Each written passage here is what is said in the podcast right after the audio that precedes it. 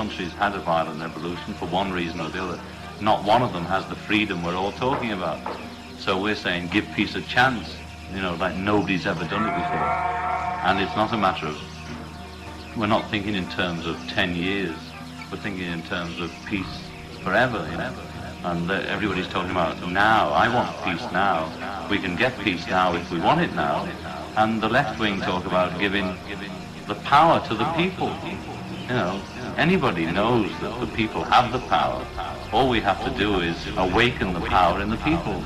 The people are unaware. It's like they're not educated to realize that they have power. They put the politicians in power. They vote for the local mayor. The people do it. But the system is so geared that everybody believes that just the father will fix everything. The father being the government. The government will fix everything. It is all government's fault. You know, shake a fist at the government. Well, we are the government. The people are the government. The people have the power, but we must try and make them aware. You were saying that in America the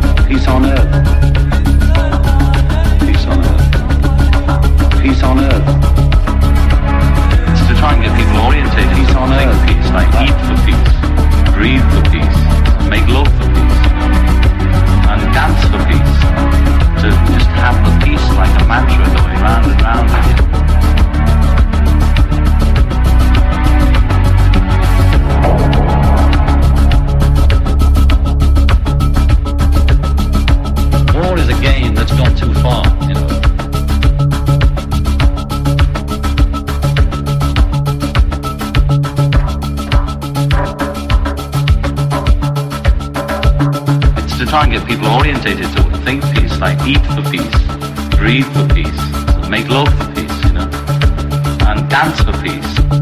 To just have the peace like a mantra going round and round.